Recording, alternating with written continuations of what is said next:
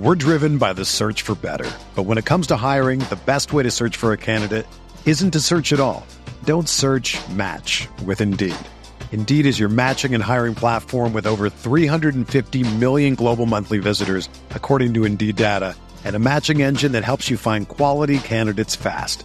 Ditch the busy work. Use Indeed for scheduling, screening, and messaging so you can connect with candidates faster.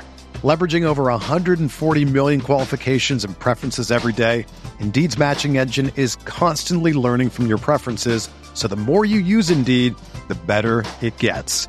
Join more than 3.5 million businesses worldwide that use Indeed to hire great talent fast. And listeners of this show will get a $75 sponsored job credit to get your jobs more visibility at Indeed.com slash BlueWire. Just go to Indeed.com slash BlueWire right now and support our show by saying that you heard about Indeed on this podcast. That's Indeed.com slash BlueWire. Terms and conditions apply. Need to hire? You need Indeed.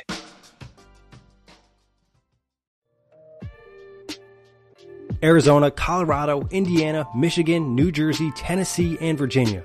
WynnBET is now live in all these states, and the excitement of Wynn Las Vegas has finally landed in online sports betting and casino play. From boosted parlays to live in-game offs on every major sport, WynnBET gives you the tools to win. Sign up today for your risk-free $1,000 sports bet. Download the WynnBET app now or visit wynnbet.com to start winning.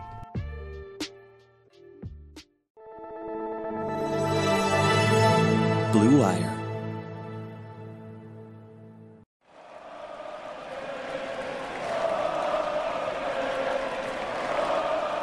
What is up, Nets fans? Welcome to Brooklyn Buzz. I'm Nick Fay. With me, regular guest on the show, Justin Thomas of Nets Republic. Justin, another letdown from the Nets. They fall to the Bucks, 121, 109. How are you feeling? Uh, to quote one of those uh, old uh, family sayings, disappointed but not surprised. Yeah, very true. Obviously, the Nets have been pretty terrible against the good teams in the NBA this season. They have yet to record a win against, you know, the Bucks, the Bulls, the Suns, the Warriors, all of those teams that they could possibly see in you know a big playoff matchup and the nets just haven't lived up to the hype in those matchups and a lot of it is effort. Obviously there's deficiencies on the floor. We're going to jump into that and plenty more but check the buzz on all streaming platforms. Justin where do you want to start offense or defense? Uh let's go offense. I mean Okay. it's yeah i mean it's and it's just something we keep seeing over and over again. You know we saw it last game with the pacers. Um unfortunately tonight they're not playing a team as bereft of talent as the pacers or you start off kind of slow and then you you dig yourself a hole and then you just rely on your talent to get you out. But when the talent isn't performing then where do you go? Yeah and like you said another first quarter they start down eight only scored 21 points. It felt like they couldn't hit a shot. They were stuck on nine for like the first couple minutes of the game. And then you're just like all right what's going on? Steve nash made a couple adjustments in terms of trying to get in some space lineups. We saw a little you know patty mills james harden cam thomas kd nick claxton lineups. And that's where they typically generated the most success. But obviously there's not that many shooters on the floor and i think one thing that instantly stuck out was just a three point shooting. You know before this game went into garbage time the three point shooting numbers for the nets was four of 20 you know that's just not acceptable. I saw um, a stat from locked on nets they posted in the last two games, and Nets have made, I believe, 11 threes. You know, that's a number that we consistently saw last year as a low number for this team to produce. It's just the ability to generate and make three point shots is a real struggle right now. Obviously, Joe Harris, Kyrie Irving out, but the Bucks are missing an array of guys, including Jrue Holiday as well. So it's just like offensively, they're not playing the style of basketball they played last year, and they're not able to kind of create that efficient level of scoring. And defensively is a whole different story, and we'll jump into that in a little bit. Yeah, I mean, at, at halftime, the the Nets were shooting 39% from the field, 22% from three. Uh, I mean, I know the Bucks didn't start off the. I think the Bucks started off the game like think one of seven or like two of nine, something like that. So they weren't really shooting particularly well to start the game. You know, I mean, Bobby Portis doing whatever, but as the game progressed, you saw, especially in that third quarter, uh, the outside shooting really started to take form. Khris Middleton started knocking down shots. Uh, Rodney Hood Yeah. started making uh, shots too. Uh, you know, had for, totally forgotten that Rodney Hood was a part of their roster. Uh, but but yeah, no, it's the three point shooting is definitely a problem. Um, it has been exacerbated exacerbated more uh, over the past few games. Uh, it's I mean, yes, obviously Joe Harris is a miss. Kyrie Irving is a miss. I know he didn't really shoot a lot of threes in his debut against the Pacers, but we know how prolific a three point yep. shooter Kyrie Irving can be. I think he is the best three point shooter out of the the Nets big three. Yep. Uh, you know, all, things considered, at least from a, a an efficiency standpoint. Uh, I mean, there's but, an argument he's the second best shooter on the Nets in general. You know, yeah, like some I, people I think that he's better than Patty Mills, and like there's an argument he's better than Joe Harris because he has the ability to probably hit more contested threes. But in terms of catch and shoot, Joe's probably got the nod. But still, like it's a big miss for Kyrie and the attention he gets off ball. We saw in the Pacers matchup, he's sucking a defender in every time. Oh yeah, definitely. I mean, his ability he can he can pull up for three. He doesn't like because Patty is a little bit limited. Um, most of Patty's threes come off of him, you know, coming running off of a screen. Yep. Um, in transition if he gets a wide open look, whereas Kyrie can ISO into uh, a three point look. I mean, it also has to go to the uh, the makeup of the team, the yep. roster. I mean, you you see last season you had more viable three point options. You had Landry Shamet, right, high thirty shooter. Uh, you had um, Tyler Green. Johnson and, and, Jeff Green, yes, um, and Jeff Green especially because he was in the front court, a guy that could hit threes. Where that's where the Nets are lacking now. I mean, yes, Lamarcus Aldridge can hit an occasional three pointer, but Nick Claxton isn't hitting threes. Paul yep. Millsap can't get off the bench, and Blake Griffin, we know what happened to his shot. You know, so it, the Nets three point world woes are definitely, I think, yes, Joe Harris and Kyrie Irving make up a big chunk of it, but the personnel that the Nets have as well is a big limitation to why they aren't successful shooting from distance. Yeah, I agree. And I mean, I think, you know, obviously going into the season, Sean Marks assumed they'd have Kyrie Irving and Joe Harris maybe, you know, gets an ankle sprain and misses like a week or two. I don't think they anticipated, you know, a two month absence, but uh, agreed. Like now it's like, okay, Nash needs to make a sub. He needs to go to something. He's always paying a price. You know, it's like, oh, I'm going to put this player in. He might give me offense. His defense isn't so great. I'm going to put this guy and he plays great defense. Offensively, he's limited. And there's just a lot of those guys on the roster. And I think that's obviously something they're looking to possibly add at the trade deadline and the buyout market. And like you said, you know, Blake falling off a cliff from three was a pretty big factor because he provided them with a real stretch big option last year. And getting spacing from the five spot is pretty crucial because it pulls that center away, makes those rim attempts a lot easier, especially for a guy like James Harden, who I think is missing a lot of shots he typically makes, but he's also seeing a lot more bodies in the paint because I thought Harden at a couple points in this game did a good job of getting to the paint, but it, he wasn't able to either convert the opportunity or didn't get the call from the ref. Yeah, it was it was a weird game to kind of analyze Harden because at first it felt like he wasn't really getting calls, and then as the game progressed, it kind of felt like he was trying to force the ref's hand yep. to make them blow the whistle, and it felt like a regression back to early season James Harden, where I remember we talked about this on the pod, you know, a few games ago, where it's all right, we're seeing the Euro step James Harden in transition or in the half court where he's looking to score more than draw contact. Yep. Tonight, it definitely felt like he was looking more to draw contact than it was to score. And I get it. The, the refs did miss a few calls. Like we, yep. we, we can't, you know, take that away from him. But at the same time, he definitely fell back into the case of, all right, I'm going to make the ref call the foul as opposed to, all right, I'm going to look to score. And if the ref calls the foul, he calls the foul.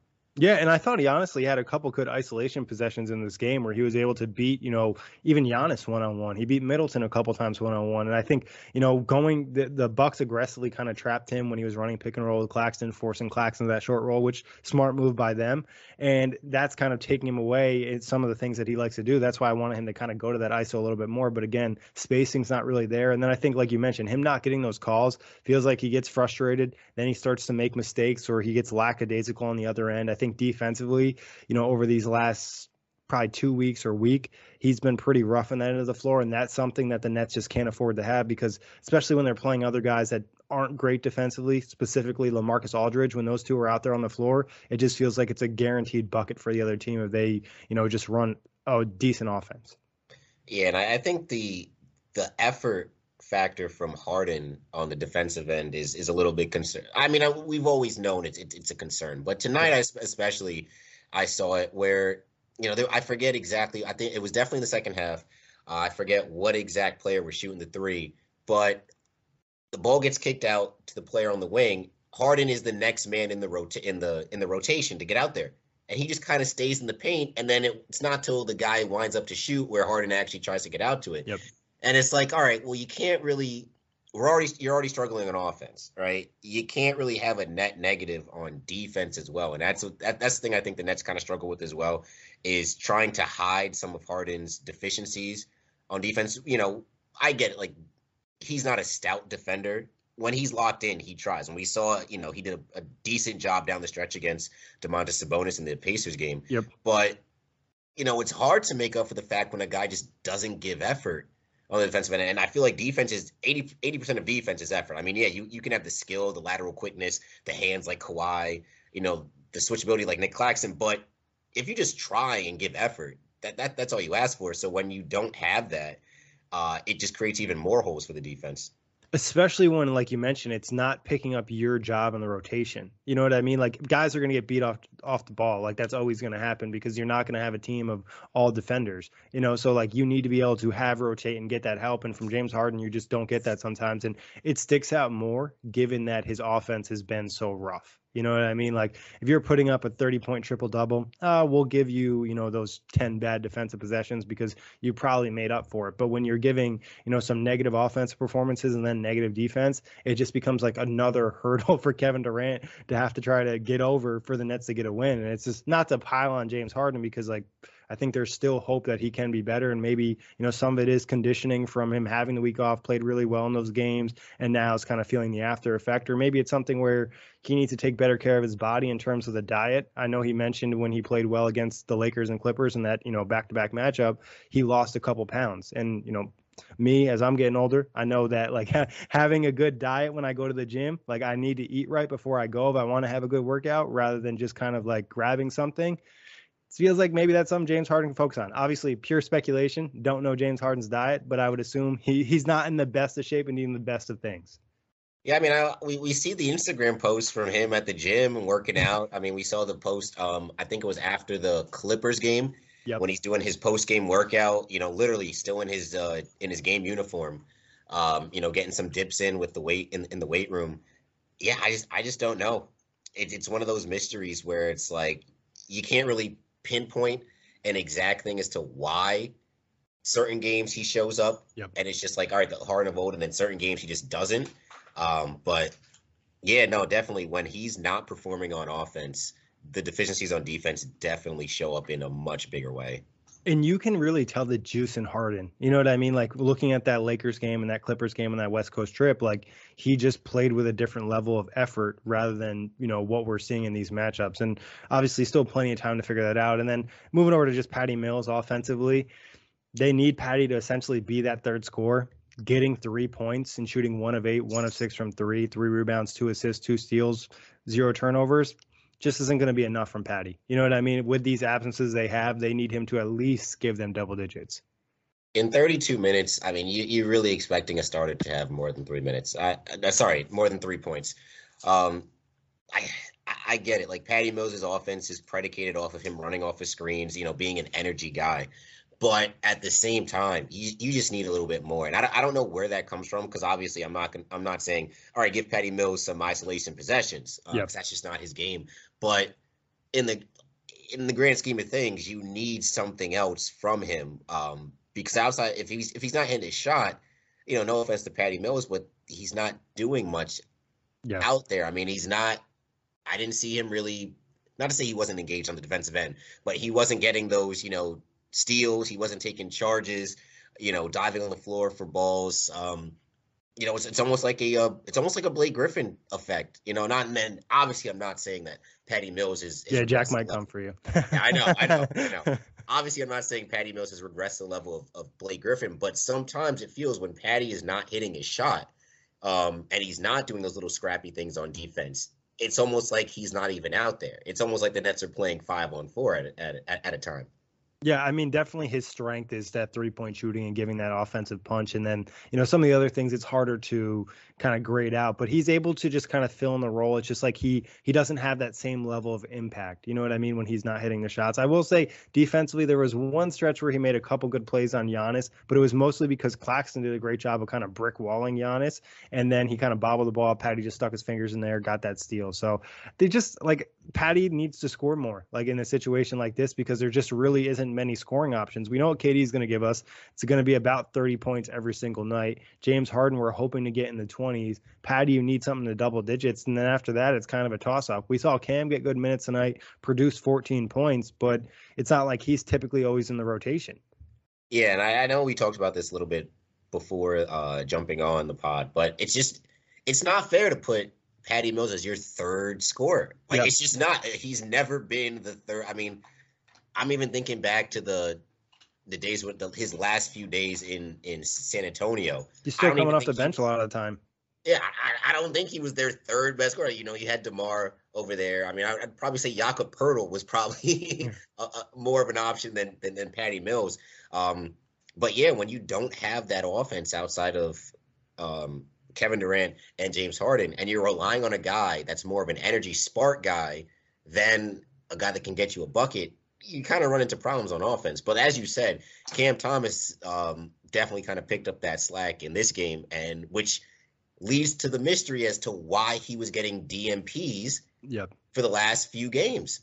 Yeah, it's really crazy because Nash obviously played him 28 minutes tonight, and majority of those minutes all came with the starters in regular rotation, and he was one of the first subs off the bench, and it's just like if you feel this way about playing Cam now, then why didn't you feel this way against, you know, playing him against Memphis or that Clippers home loss? Like those are matchups where you feel like his offense really been, would have been needed. And it's not like he's, you know, knocking down a three point shot at a higher rate, but he's able to create offense and he's able to attack some of those closeouts, just taking one dribble and getting into his beautiful floater that it felt like couldn't miss tonight.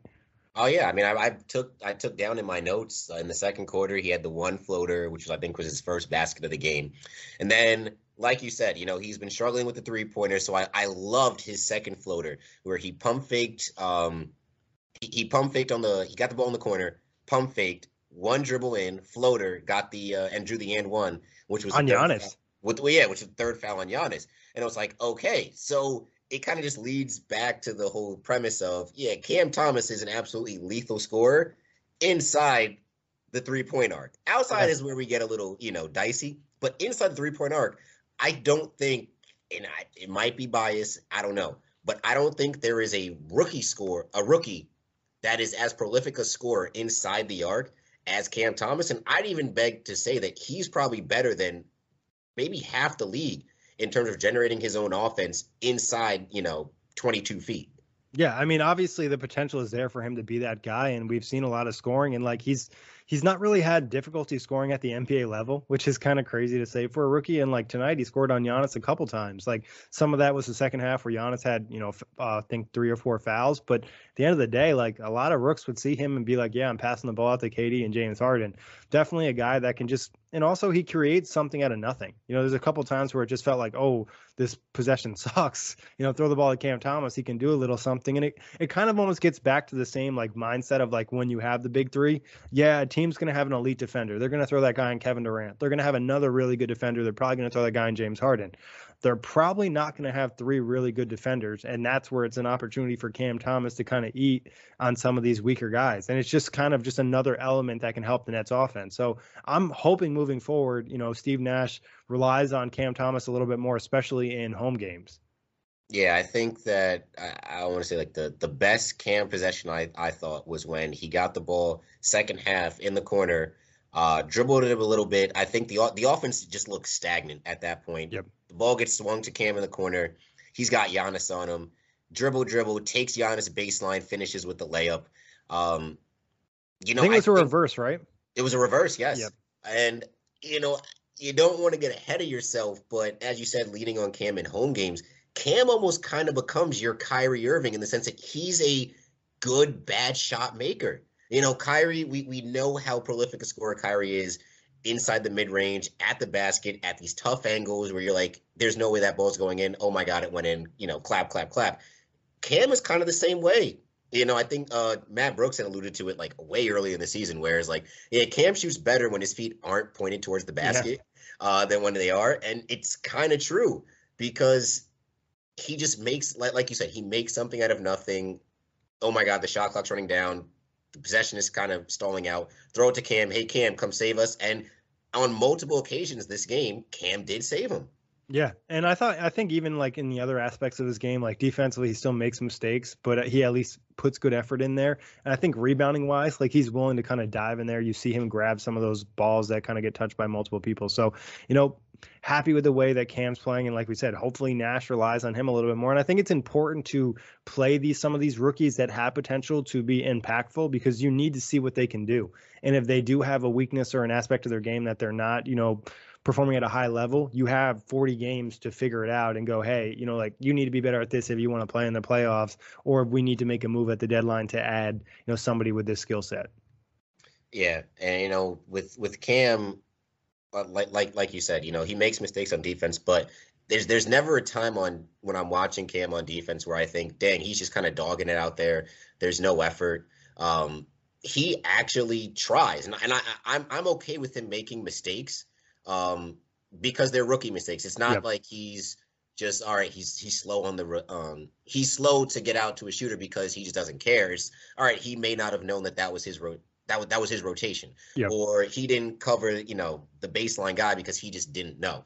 Um, one of the things I have been very impressed with is his rebounding activity. You know, he had five to uh, five, five rebounds tonight.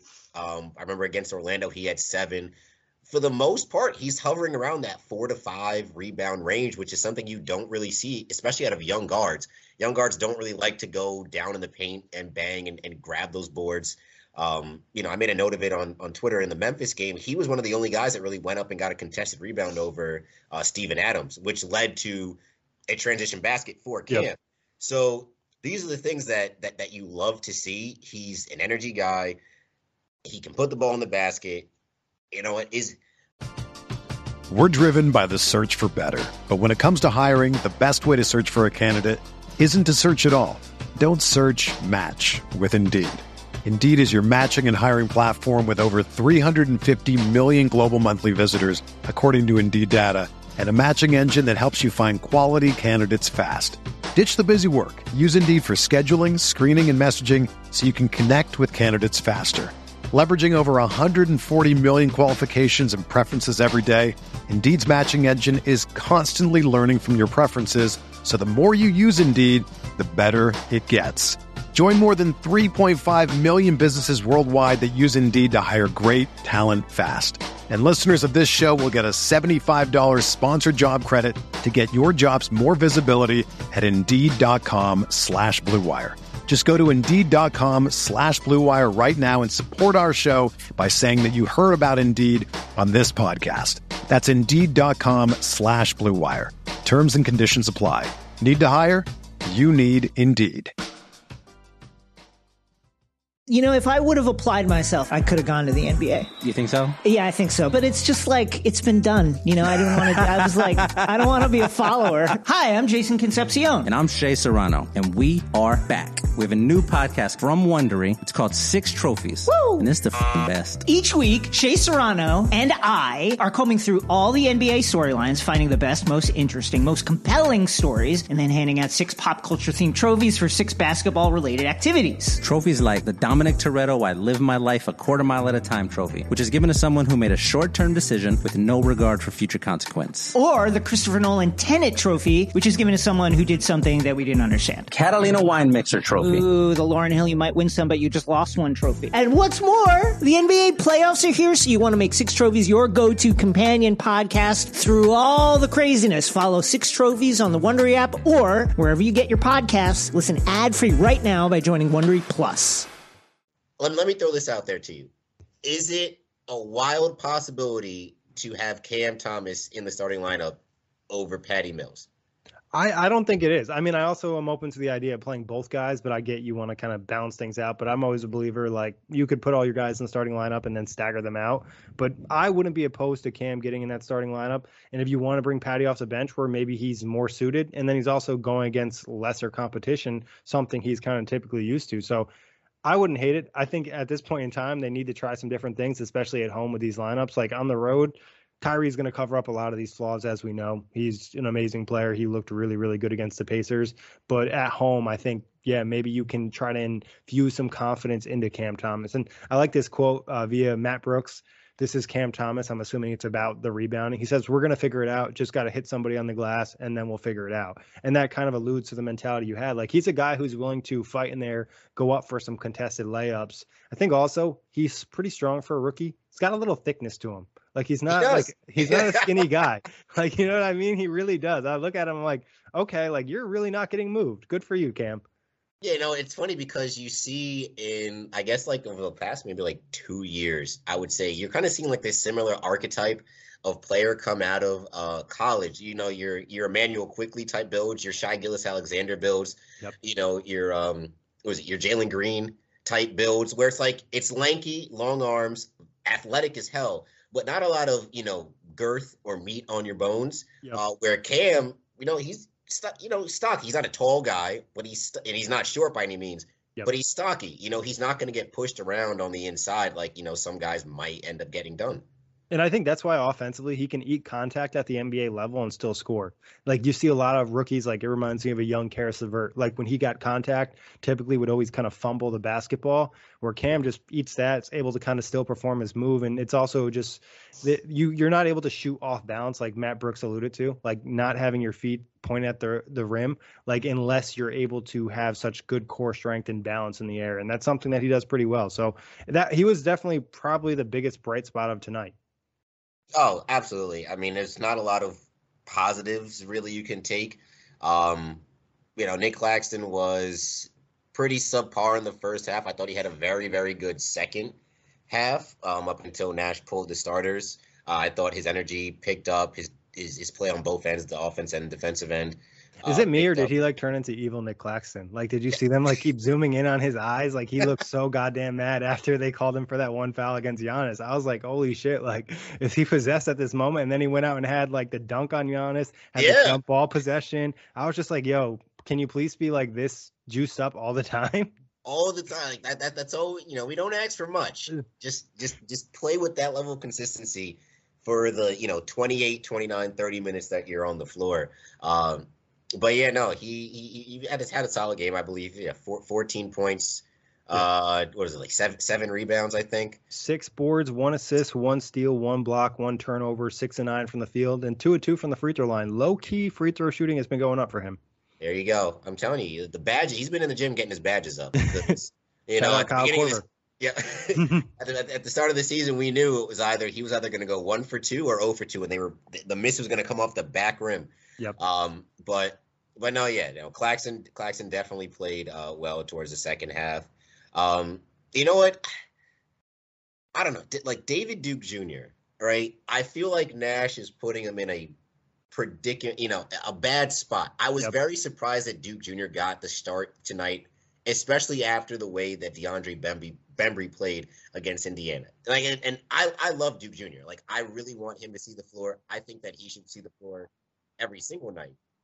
But at the same time, I don't think he should be in the starting lineup, um, getting 21 minutes a game. He can provide you with energy, yes, but at the same time, you have a guy in DeAndre Bembry that can provide you can provide energy, provide more on the offensive end, provide you more on the defensive end, and it just it just has a better cohesive fit with the starters and the stars like James Harden and Kevin Durant. Yeah, I think he at this point in time he just is uh, more experience and a better IQ. You know what I mean? Like there was a couple possessions early in this game where David Duke Jr. looked like a rookie, and it's just like the Bucks are still a good team, even with the guys they're missing. Like they still know what they're doing. You know, they have a pretty good system, and the guys understand where they need to be. They also just space the floor for Giannis. Like it's four shooters and Giannis out there a lot of the time. And David Duke Jr. definitely got confused in some of those rotations. And the Bucks, honestly, were just like, okay, we'll let this kid do whatever he wants. Yeah, he had the one, you know, nice pull up jumper, and I think he might have had a layup at another point, but it's hampering an offense that's already not well spaced and not very efficient. So it's just like I'm not sure. Like I would have started Kessler Edwards if I really want to start a rookie and get some energy. Let me start someone with length, probably a little bit more polished defensively in terms of rotations, and I think obviously offers just more length in that rebounding department too. Obviously, I know Duke brings that energy and juice, but he's only like six four. It's not really going to make a difference when you're going against guys that are just truly bigger than you. So I agree. I think David Duke Jr. I, I'm okay if you know you want to get him minutes in rotation, but he's also like third on a totem pole for me behind Cam Thomas and Kessler Edwards. I think I just have more confidence in the potential of what Kess could be for this team and helping in other areas. Where I think David Duke Jr. can help, but I think also just another player that brings energy and defense, but also doesn't have a three point shot, similar to a Bembry and a Bruce Brown type of thing. You know, it kind of reminds me of a David Nwaba type. Mm. Or like, like they have the same like very similar builds. I know David Nwaba might be a little bit like stronger, more cut, uh, but similar size, s- similar in how they provided energy and offense for the Nets. You know, and I know you know, our last memories of David Nwaba, unfortunately, was you know his knee injury in San Antonio. Yep. But before that, I thought that he provided, you know, looking at some of like the early like David Duke Jr. minutes, they kind of provided the same type of thing. Um, you know, you're you're not expecting a three point shot. If if, it, if he hits one, he hits one, great. Uh, but they're guys that are going to compete in the defensive end. They're going to get out in transition. You know, they're going to get you a, a, a dunk maybe every once in a while. So yeah, Duke Jr. I think it should be the lowest. I would say the second lowest on the totem, the rookie totem pole in terms of playing time. I think Day'Ron Sharpe should be the lowest, not because I don't like him, but just because there's so many people ahead of him. And he's um, got the um, hardest job. He Being does. big in the NBA is tough. He does, and especially a, a, big that was drafted as low as he was. Um, you know, every you know, people say like, oh yeah, the Nets got to steal, but at the same time, you know, you're you're on a on a, on a depth chart with Nick Claxton, LaMarcus Aldridge, Paul Millsap, um, James Johnson you Blake know, Griffin. Blake Griffin. There's there's not a lot of minutes to go around, as opposed to Kessler Edwards, who he's someone I, I just don't understand because the Nets need literally need a guy like him with his exact similar size, his skill set. He's basically a three and D guy, something the Nets need, and yet they don't play him. Yeah, and the thing is too is like he ticks a different box because he's bigger than these other guys. Like he's truly a forward. Like he has the length and he can defend threes and fours. And I think obviously the rebounding department, he becomes a presence because he's a bigger guy, has some athletic pop too. And then obviously three point shooting. Like I'm not ready to lock him in as a good three point shooter yet, but he seems okay enough. You know what I mean? Better than these other guys where it's like he's confident and taking those open looks. And I think just why not try him? Because I, I put out a tweet like towards the end of the game, like you need to see what you have because he could really be a guy that helps the roster rather than like, oh yeah, it's you know late late in March and we're gonna play him a couple minutes. He looks good. Now he's not able to get some of those development and some of that experience of going against NBA competition. So I, I'm kind of confused by why he's not getting minutes and you're rolling with David Duke Jr. so much. Not because I don't like David Duke Jr., but I'm just like, all right, you gave him a shot, give Kessler Edwards a real shot. Yeah, no, and I, I think and, and, and minutes don't mean garbage time minutes like we saw tonight. Yeah. Um, you know, yeah, he got what six, seven minutes because Nash pulled the start is great. But at that point, it's just, you know, pick up ball at the local YMCA. Yeah. Um, they're just trying to run out the clock. You know, you need to see Kessler Edwards in actual game time moments. You know, put him in in the middle of the second quarter. Uh, put him in in the third quarter. You know, we and it's not like we haven't seen him perform in high pressure situations. We saw him against the Raptors. We yep. saw him against the Magic. You know, it, it's a guy that it's not like this is a flash in the pan. And maybe it is a flash man. Maybe we were just gifted with two or three, you know, special outings, and maybe yep. he does regress.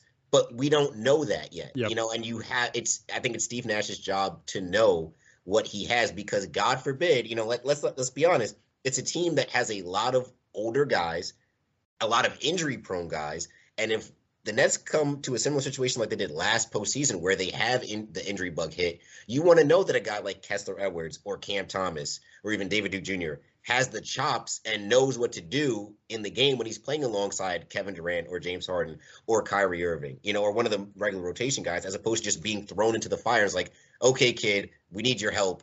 Go do something. And I mean, like obviously this is kind of a hot take, and I'm not saying it's true, but I'm just saying he has the potential to be one of the most balanced players in the roster with being at least moderately okay offensively and being good defensively where like we mentioned before a lot of guys you're paying a price. You know you're like okay well you know i'm playing good defense now i'm getting bad offense where kessler edwards can truly has the potential to be a 3 and d guy with honestly a little bit more athletic pop and potential of being a decent you know finisher too. So I want to see more Kess. I think he's a guy I want to see. But just getting back to Nick Claxton, this is just a small note I wanted to mention. Uh, like you said, first half wasn't anything amazing. Second half really turned it up. And I think it could be super beneficial that he had so many dominating plays against Giannis Antetokounmpo. Last year in the playoffs or in that, you know, first game of the season, he was scared. Giannis blocked him multiple times. He was going up kind of timid and not kind of able to absorb that contact. I thought tonight in that second half, there was some really good takeaways. Not to say that Clax is going to lock down Giannis, but he did a, a really good job on a couple possessions in that second half, and that's something to really build on for him. Yeah, you know, I, I remember that first game of the season where I think it was what the first possession or like within like the Early first on. minutes, Yeah. first minutes of the game, and Giannis blocked his alley oop attempt and then a dunk attempt. Um, and That after that, it was just yeah. And then after that, it was just like, all right, Claxton is just a deer in the headlights, no pun intended. But yeah, no, I, I think having big plays and big moments against Giannis tonight definitely does a lot for his confidence. Um, and it's important to the Nets because you want to have a guy that can go up against Giannis toe to toe. And obviously, you know, you're not going to say like Claxton is a is a Giannis stopper, but if he can provide you with adequate minutes on the defensive end, you know, maybe you don't need Blake Griffin. I thought, you know, maybe tonight would have been a, a, a night that we saw Blake Griffin play a little bit more because of the good because of the job he did against Giannis Yep. in the playoffs and the regular season last year. But you know, if if if Nick Claxton can provide that level of defensive, um, you know, pressure to Giannis the way that Blake Griffin can, then you know it, that that's a win for the Nets because you're not losing anything on the offensive end when you have Blake Griffin there. Yeah, I, I definitely am interested to see how it kind of progresses moving forward. I think it's funny in the sense of like Claxton was better against guarding Khris Middleton last year, and then like in this game, it felt like he had better possessions against Giannis than he did against Khris Middleton, especially that foul and that three point shot. That's been a little bad habit from Nick Claxton. I think we've seen a handful of them over the last month where it's like when you close out in the NBA, you never go straight after the guy. You have to go to the side. You have to avoid those feet and avoid that contact. And Clax just hasn't gotten that. And I think it's important to note too with him is like he's a guy that just hasn't necessarily played a ton of NBA basketball. So he's still kind of learning on the fly. And that's another reason why it's important to keep him in the rotation, making sure he gets big minutes, especially in these big matchups. Yeah, I mean, I know, like, obviously, I'm not going to compare myself to an NBA player, but I remember something that you know my co- my coaches told me in AAU, where it's you know if you're closing out on a guy three point line, the odds of you blocking his shot aren't very high, even if you're taller than them, and Yeah. they're not very high because they have that much separation from you. You know, so the most you can do, I, I if you're going to jump, jump to the side, or if not, run up, chop your feet with your hands up. And Nick Claxton has the length that, all right, yeah, maybe Khris Middleton can elevate over him. But you know, a guy like uh, Jordan Nwora maybe can't do that, right? Or. Rodney Hood maybe can't do that as easily. Um, it was almost like deja vu tonight with that third quarter, seeing Middleton absolutely abuse Claxton.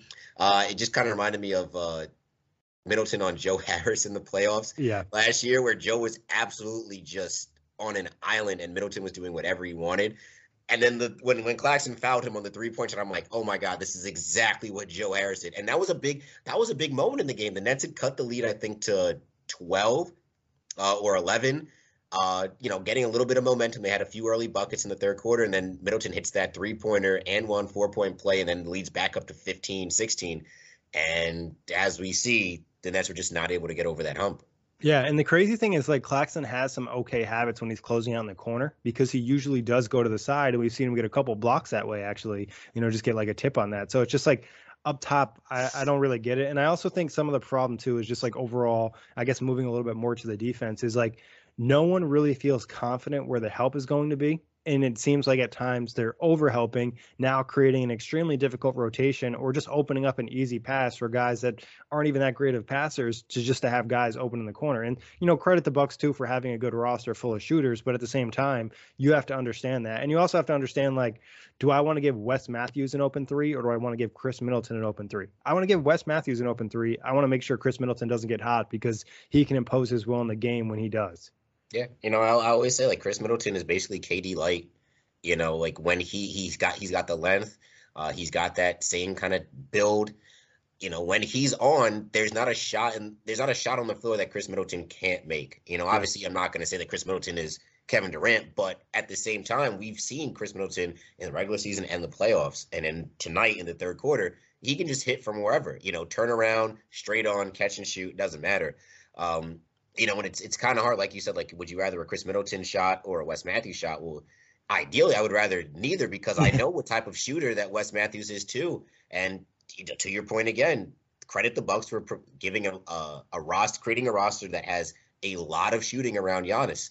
Um, there's there's really no slouches, and, and, let's not forget they didn't have Jrue Holiday, and like obviously Jrue Holiday's not a, a lethal sharpshooter, but he can make his shots. Brook Lopez is still out, and we know how prolific a shooter he is. Uh, with Grayson Allen has had a great year shooting the ball, but Pat Connaughton, Donte DiVincenzo weren't playing. Yep. They can shoot, so you know this isn't when you're talking about litmus test for the Nets, and obviously they have Kyrie and Joe Harris out, but the Bucks had a, a good amount of role players out that can shoot the ball just as well, if not better than what was out there tonight. Um, so it's just, yeah, I don't, I don't know, man. As much as we discuss the offense not being great tonight, and there being issues with some of that defensively, was probably more worrisome because of the reasons you just listed. And I think also, you know, credit the Bucks, they've leaned into playing a little bit more small ball too. You know, Giannis getting more time next to a Bobby Portis. Some of that's just Brook Lopez being out or playing Giannis more at the five and surrounding him with shooters. That's lethal. Like that's just going to be hard to stop. So it's just kind of finding a way, and you just have to be on your p's and q's when you face a team like this because all your rotations have to be crispy you know, because there's guys that can really punish you.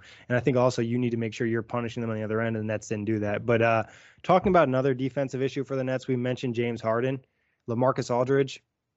It's felt like every time he's been out there, it's just kind of run pick and roll against him, and either you're going to get a, a wide open mid range or three point shot, or he's going to switch on you, and he's probably going to get cooked. And I love Aldridge, and obviously it's great he came out of retirement, but I don't know if it's a COVID symptom still lingering or what he's been an absolute bucket for the other team. Yeah, it's just it's hard to watch, man. It's you know for a guy that's just been so good for the Nets for the first you know 25 games, and then just to see him get abused on the defensive end time after time after time, it's just. I think I think I think it just might be a case of teams are just figuring out. All right, yep. this is the guy we can attack on offense, and it's not like the Nets are going to do anything about it uh, because they're so stuck in their ways. And you know, they're right. And I, I, I don't know what you do with Lamarcus. I, I know what he provides on the offensive end. He spaces the floor. He's automatic in the mid range. Yeah, like he's a when that mid range is on, he's a guaranteed 12 to 14 points a game. But at the same time, if he's giving up 15, 16 points on the other end, well, then he becomes a net negative. So I don't know what the Nets really do. You know, you want him there because he's he, he's bigger than Claxton. Obviously, he's got a little bit more girth. Yep. Um, but Claxton's ability to switch on the defensive end and get to the perimeter is is better.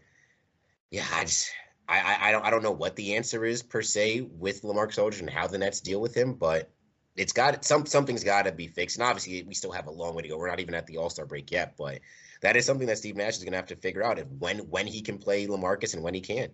And it's also, I think, important for like the person on the floor and like who he's surrounded by. You know, like you're asking James Harden or Kevin Durant to get around a screen. Like they're probably just not going to do it. You know, KD has a hard time because he's so big. James Harden just has never really had interest in getting around many screens. So then it's just like maybe you know like make sure Bembry or Bruce Brown's out there, but at the same time that's a lot to ask of them to constantly fight over. And especially you know this wasn't tonight, but going against Ja Morant, I don't think he played in that game. Ja Morant would have just cooked him up because he just can't move that fast. So it's just like it's a tough spot. And this is kind of why Lamarcus wasn't getting huge minutes in San Antonio because defensively he was having some real issues. And uh, and to play drop coverage, you really need to be locked in defensively, and the Nets weren't tonight. And then to try to play switching with Lamarcus just ain't it. Like that's just something that you just can't do. Like he's a guy that wouldn't be able to switch in his prime. Like asking him to do it at this age isn't really going to work. So I'm not sure what the answer. The big situation, it's like we went into the season like, oh, the Nets have so many different bigs they can play right now it's really like we can play Nick Claxton and everybody else is kind of giving me some issues. And even Claxton's not been perfect. Yeah, you know, I like what you said earlier um, about the whole, you know, people aren't trusting others to make the rotation. And yep.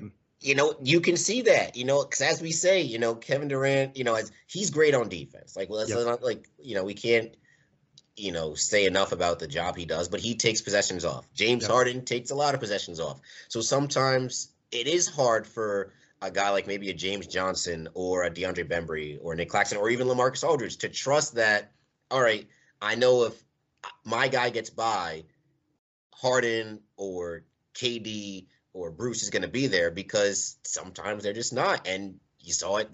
There's, there's just a lackadaisical approach to the defensive end that makes others look way worse than they probably should. Yeah, I think the synergy's not there. You know what I mean? And you mentioned it before too. It's like defense is a lot of effort. Like we saw the Nets turn it up defensively in the playoffs. Some of that was the Bucks having some cold shooting games, but also some of it was just like they got into people's bodies and made them uncomfortable and forced them to take tough shots. Tonight they were just giving up way too many open looks and just kind of easy stuff. And the Bucks shot 35% from three. I mean, they easily could have shot 40 and even smoked the Nets more and prevented any type of comeback in this game. So defensively, it's a bigger issue right now. They just lost that juice that they were playing with early in the season, and there's been a lot of talk analytically about you know there's going to be regression defensively because teams are missing some wide open shots. That's definitely true, but I also think the juice has turned down on the end of the floor, and like I mentioned, the synergy is not great on either end of the floor. Yeah, and and I think the the thing about the synergy is that we see it in spurts, right? Like yep. so at the end of the Pacers game, that last five beautiful five or six minutes, where everybody was locked in you know, when when when Sabonis had the mismatch on Harden quite a few times, you saw. I mean, on one possession, he, he, he stayed straight up. Patty came from the back end, got a strip steal. Uh, we saw on one possession where Bembry went over the screen, stuck with Sabonis, and ended up getting a block on uh, yep. one of the Pacers guards. So we know that they can do it. You know, it's not a case that all right, these guys just don't care. Like, so it's not like last season where it's like I don't know if these guys can really lock in on defense. They're just going to rely on their scoring. No, we've seen this team lock in on the defensive end and hold teams. Now, granted, the Pacers were playing with half their team was on 10 days and G League contracts, right? Yep. But at the same time, the effort was still there, right? I, I think even if Caris LeVert and all the other guys were, were playing, I think the effort would have still been there for the line for the final six minutes. But as as we've seen, these guys just don't lock in on the defensive end as much as they should. And when they get punched in the mouth, they punch back, but when the other team punches right back, the Nets kind of just falter. Yeah. And this is a problem that the Nets are going to have to deal with, especially with these good teams that are good enough to go up and get toe to toe, at least at home, right? At least yeah. at home. Uh, from this point on, with no Kyrie, they're good enough to go up against KD and James Harden. And like you said, uh, good teams are just going to keep throwing punches at you nonstop. You're up, you're down, whatever it might be. And the Bucks have no fear of the Nets. And there's not really a fear for this team because, like you said, you know, no Kyrie at home and they're just no Joe Harris. They're not really playing that well. There's not that synergy we saw last year.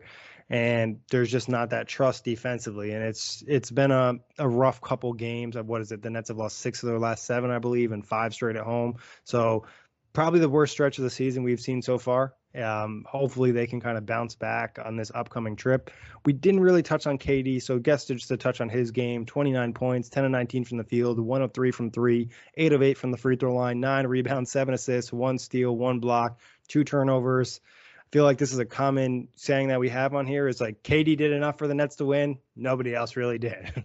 yep, basically. I mean, it's you know, and it's funny, you see 29 points. I'm like, dang, he had 29 points because like it, half the time it doesn't even feel like he scored that much. And yep. um, you know, 10 of 19, another efficient, over 50% shooting from the field. Um, let's see, what did he shoot? One one of three from three point three point range. So basically right on par with his season, you know. Yep. Um, I do like the his effort uh, not only on the boards but in the facilitating uh, aspect as well. We've seen his assist numbers kind of rise uh, this year. Um, that that's something I like. He, I mean, he's tied with James Harden in terms of assists for this game. Uh, tied James Harden in rebounding for this game as well.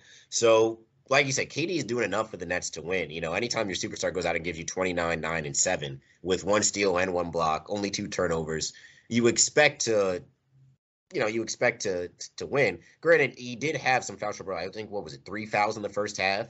Yep. And then, and then he got that really early, early yep. in the third. So I mean, did that hinder him? I don't think so because right after he got his fourth foul, we saw him make the great play on Giannis forcing the jump ball. So yeah, Kevin Durant, you know what you're gonna get night in and night out. 37 minutes. It's not ideal. Um, one thing I was talking with somebody was that you know sometimes it feels like the Nets don't care about regular seat the regular season as much, which is fine. I mean, obviously, like these guys are good enough to get to the playoffs, and when they're in the playoffs healthy, it's a different ball game. Uh, we see how they are, but you know if that's the case, 37 minutes, and we know how much Kevin Durant loves to play. Like he would play 48 minutes a game every single night if he could, yeah. but 37 minutes a game for KD, 36 for James Harden. I mean, if we're just throwing in the towel for some of these regular season games, does it really make sense to have such a big workload for these guys? Because you're just kind of burning through minutes for unnecessary reasons. Yeah, I mean, also if you think about it, the Nets were able to, you know, let's say continue with that comeback. You know, KD's probably playing, you know, close to 40, you know, 45 minutes in this game, 44 minutes. So who who really knows? And I think another thing to credit Kevin Durant is like he's putting up these great stat lines and he's getting so much more attention than everyone else on the Nets. Like he's seeing multiple bodies all the time. And like you mentioned, he's capitalizing on that with some of those assists. And he probably could have had, you know, easily 10 assists tonight if guys could knock down some of those open shots he provided. Again, you know, KD's doing doing the work, he's just playing at extremely high level consistently it's just about the other guys kind of stepping up and making his life easier. And right now, you know, not many guys in the roster are doing that. You know, tonight it was probably Cam Thomas and maybe Nick Claxton, but after that, I'm not sure I can say many guys helped KD tonight. Nope, not at all. And uh, but you saw a lot of guys helped uh Giannis. You know, yeah. you got you got contributions. You know, out, outside of Cam Thomas off the bench. You know, I'm not even going to count all the points that were scored. You know, in garbage time he really didn't have anything. I mean, James Johnson scored six in 13 minutes. Um, I don't even know if Bruce Brown scored before the the uh, garbage time. Actually, no, he scored one on the on the dunk from James from James Johnson. But other than that, he really didn't provide any help. Aldridge two points. Uh, so the Nets didn't get it, get a lot of help. And as we said, you know, Patty Mills only gave three points. Whereas you look at the Bucks, like look, ten points from Ronnie Hood, right? Uh, Mamu really only only four points, but Mamu really somebody I'm really high on out of Seton Hall. Um, he gave good minutes. You know, four rebounds, three three of them offensive rebounds. You know, he was getting active. And it felt like he deflected a couple off the nets that turned into Bucks possessions. I mean, yes. he was a real presence on the boards. Yes, absolutely. Uh, Wes Matthews, and then you know, obviously, obviously Bobby Portis isn't going to give you 25 and 12 every single night. But he's um, good for 10 or 15. But he's good for 10 or 15. And he did it. Jordan Nwora, uh, 13 points, had a huge three pointer in the third. I think I believe it was the fourth quarter when the Nets had cut, Nets going on their run, and it was a tough. I thought he honestly got fouled on the play. Yeah. Um, pushed, he like hand gave him like a hand slap. Yeah. Uh, push the lead back up to I think 15, and like two minutes later, the Bucks put it back up to 21. So yeah, the difference in the game outside of three point shooting was Giannis got help from his guys. Kevin Durant didn't. Yeah, and I think it's also, you know, and like I said, obviously the Nets are missing guys, so it's hard to, you know, be upset with the roster, but their rosters seems like at this point in time better to suited to help Giannis. Obviously, Kyrie a huge missing piece offensively, same thing with Joe Harris, and that takes some things away, but there's just a lot of one-way players in this team, and it's just like what's the answer here? And we mentioned the lack of playable bigs, especially in a matchup like this. Maybe Blake can play, maybe Paul Millsap can play, but at this point in time, in comparison to last year, you know, Blake's just giving you zero offensively. Like he he's not hitting threes, and we saw him in that Memphis game and in the Pacers game just miss layup after layup after layup. Yeah, I, it's you know, leader of the blue collar boys. I think it might just be one of those like figurehead roles at this point. Like he yeah. just kind of he's a supervisor more so than an on, on, on, you know boots on the ground type of guy. It's like a rap group, and he's just a hype man. Like he yes, doesn't actually yes, rap. yes, absolutely. You know, um, yeah, I, I I don't know. And then what's really puzzling to me is I think it's, it's the curious case of Paul Millsap, right? Yeah. Like I thought coming into the season, this was a it was a great you know, one year pickup by the Nets, a guy that's going to, a veteran that's going to provide you with solid minutes. Uh, but he really hasn't. His playing time has been scarce. It's sporadic. You know, he can't really find a rhythm. You know, some games he's on, some games he's off. Um, I thought maybe you could throw him out there tonight just to see what you have. Um, it's not like the Nets were getting bullied on the boards like they were against Memphis, but still, he's somebody he can make a three. You know, we see what, how he is in transition. He's someone he's not a ball stopper. Actually, I think the offense works very, very well when he's on the floor. Um, you know, he's kind of like uh, I think as I think it was maybe you or or Lucas on the last podcast alluded to James Johnson is how the offense kind of flows. Like he makes the right yeah. he he makes the right play. So yeah, it's it the, the, the Nets front court situation outside of KD is a very curious one at that. Yeah, I mean the only guy that I really like right now is Nick Claxton. I think Lamarcus, you know what he is. He's that offensive punch. He's like a six man scorer type that can't really play defense. In the right matchups, you should be able to hide him. I think also something, you know, moving forward, the Nets don't necessarily have the pieces on the roster to do this, but think about hiding Lamarcus on someone that's not a big, someone that can just shoot threes and can't really do anything with the basketball because they're less likely to get involved in a pick and roll situation. Sometimes it's just almost too obvious that we're just going to put them in that situation. Someone's going to be able to set a good screen. They're going to be able to get the switch. It's a lot easier for Bembry or Bruce Brown or even Kevin Durant to fight over a screen from a guard rather than a big. So I think that's just like a little adjustment maybe Nash can make in a matchup. But I mean, at this point, I'd like to see maybe Paul Millsap a little bit more. I maybe ask Paul to shoot more threes and provide That'd be an area from the get in the court. I think one area with Paul that's hurting him is just defensively. He's kind of caught in that in between because he's just not as quick as he was to be able to switch in the past. And then he doesn't have the size similar to Blake Griffin to really provide rim protection. So it's just like it almost feels like the Nets made a mistake getting Paul Millsap and they should have got a true big, you know, somebody who's like an athletic seven footer. So uh, I'm not really sure what the answer is in that in terms of that. We'll see what kind of happens. Hopefully, you know, Kessler Edwards gets more minutes in that front court rotation, can play some three a little bit. But Justin, any other thoughts on anything from this game or any of these players? Uh no, not not nothing really from the players. I just think it's a uh, just to put a bow on everything. You know, it's not it. It was another litmus test for the Nets. Not a good one. Um, you shouldn't have to worry I feel like you shouldn't really have to worry in terms of going going into the game. You shouldn't be worried about losing when you have Kevin Durant and James Harden. And I feel like we're doing that a little bit too much when you're going up against you know teams like the Bucks, teams like the Bulls, and the it's like worried about getting blown out, not even yeah. like losing.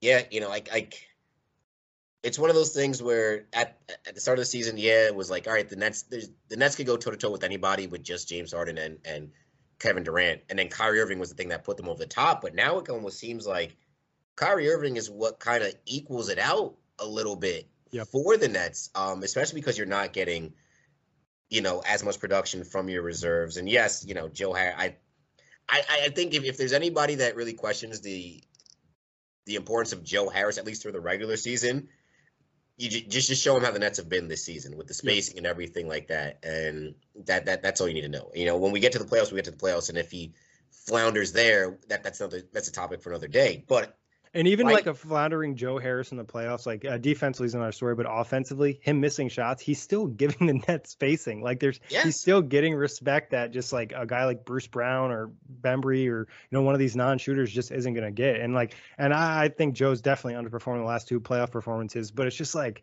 man, like they they really miss him, and I think it it gives you more respect and value for Joe Harris. And, you know, I think at times you're like, oh, we played next to James Harden. He played in some of these systems that were set up for him he's actually a really good player.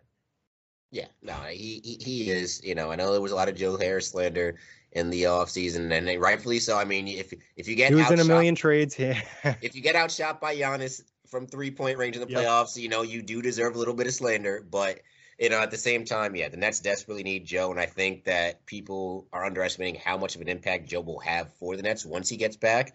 Um, you know, and we'll see. I mean, I can't wait for that first game where Joe gets back and it's a road game, yeah. you know, and you finally see like the Nets actually have a healthy squad and we can really evaluate uh, uh, really evaluate them then.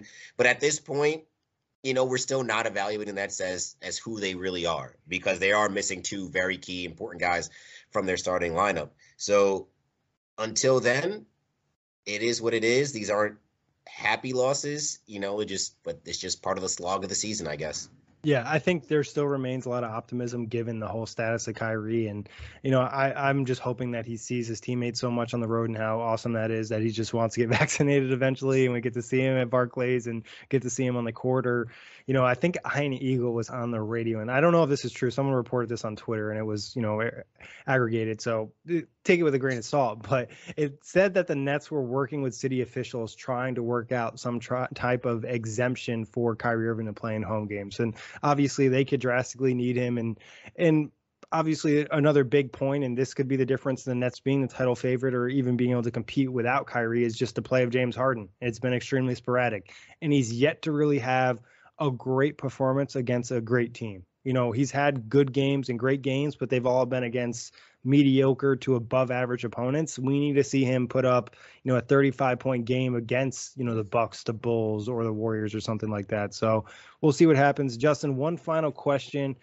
How do you think the Nets handle this upcoming back to back with the Spurs on Sunday at 12 p.m. and then the Blazers on Monday at 10 p.m. is one of the most unique situations you'll probably see in an NBA schedule going across the country in uh, such a short time frame and only having one game.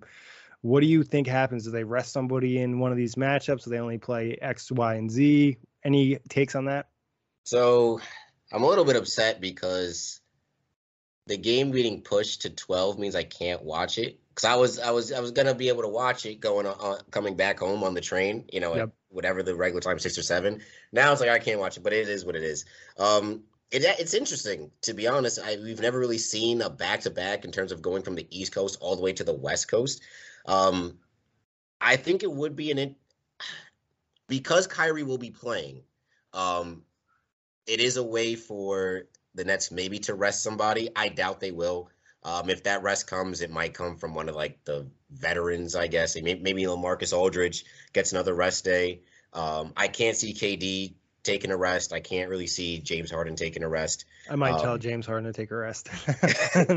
you know, maybe right. You know, get get his mind right. But it's it, the, the energy the Nets come out with on Sunday will tell me what they're gonna do on Monday. I think. Um, you know, there's there's two teams that are I don't remember what the record of the Spurs was at, at this point in time, but they're not one of the upper echelon teams. 15 and 23. 15 and 20, okay, so an under 500 team. You go across the country to another under 500 team that is absolutely floundering, even with Dame Lillard. Um, they've struggled from you know with injuries, so you know this is a chance for the Nets to, get, to do a, a, get right. Like this is you have two subpar opponents. Um, but don't be fooled because they will, especially the Spurs. The Spurs yeah. will give you their best shot. I mean, we just saw them do a comeback effort against the uh, the the Boston Celtics. Uh, so and they play everybody tough. So you know, come out with a sense of urgency against the Spurs. Go across country, take care of business uh, in Portland, and then just get ready for that matchup rematch against the uh, Chicago Bulls on Wednesday. Another ten o'clock game, even though it's on the Central Time Zone. Yeah, that's like one of the weirdest scheduling things I've seen in a minute. I'm already annoyed about it. It's not even Wednesday yet. But uh, um, also, it's really weird that the game is starting at 12 p.m. on Sunday. like that's a rare start time. That's the the only team that ever does that is the um the Knicks. The Knicks usually do a, a mat usually like a few matinee games um throughout the season. So I'm used to the Knicks. It's trying to take care of that home court advantage. You know what I mean? The players out in New York City. Spurs not so much though. Right. Um, so we'll see what happens. I'm interested in see what they do with the rest. I definitely think a couple guys don't even make the trip veteran wise, and then you have them for Chicago, and then you just maybe roll with some more of those young guys in Portland. But should be fun. I'm also interested to see how this back to back impacts the next back to back, which is against the Bulls and OKC, and now you're playing, you know, four games in five days, and then you have another game against New Orleans on the 15th. So Nash is going to be forced to play the rookies, I think, in this situation. He's going to be forced to play a lot of different guys and maybe some chances for him to experiment and find some working things. But Justin, always a pleasure. And big thanks to everybody for listening. Check the buzz on all streaming platforms.